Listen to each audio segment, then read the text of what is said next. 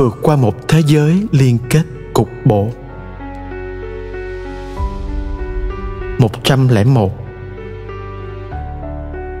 Giờ đây, chúng ta hãy trở lại với dụ ngôn về người Samari tốt lành. Vì dụ ngôn vẫn còn nhiều điều để nói với chúng ta.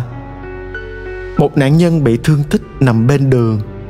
Những người đi ngang qua anh ta đã không nghe tiếng thúc giục bên trong mình để hành động như những người thân cận.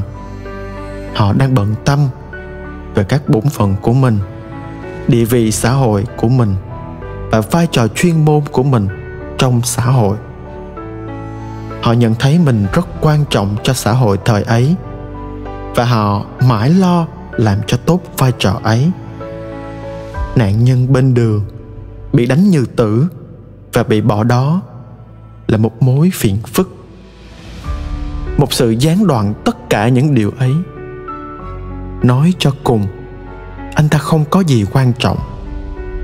Anh ta là một người không đáng kể, tầm thường, không phù hợp với các dự phóng của họ về tương lai. Người samari tốt lành đã vượt qua những sự phân loại hẹp hòi này.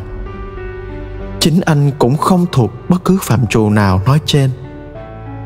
Anh chỉ đơn giản là một người ngoại và không có chỗ trong xã hội anh đã có thể tạm gián đoạn hành trình của mình, thay đổi các chương trình của mình và bất ngờ bước đến trợ giúp nạn nhân bị thương đang cần sự giúp đỡ của anh.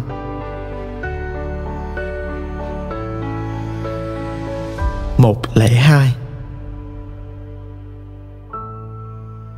Trước cùng câu chuyện ấy, liệu đâu là phản ứng của ngày hôm nay trong một thế giới thường xuyên chứng kiến sự xuất hiện và phát triển của những nhóm xã hội, bám vào một căn tính tách biệt mình khỏi những người khác.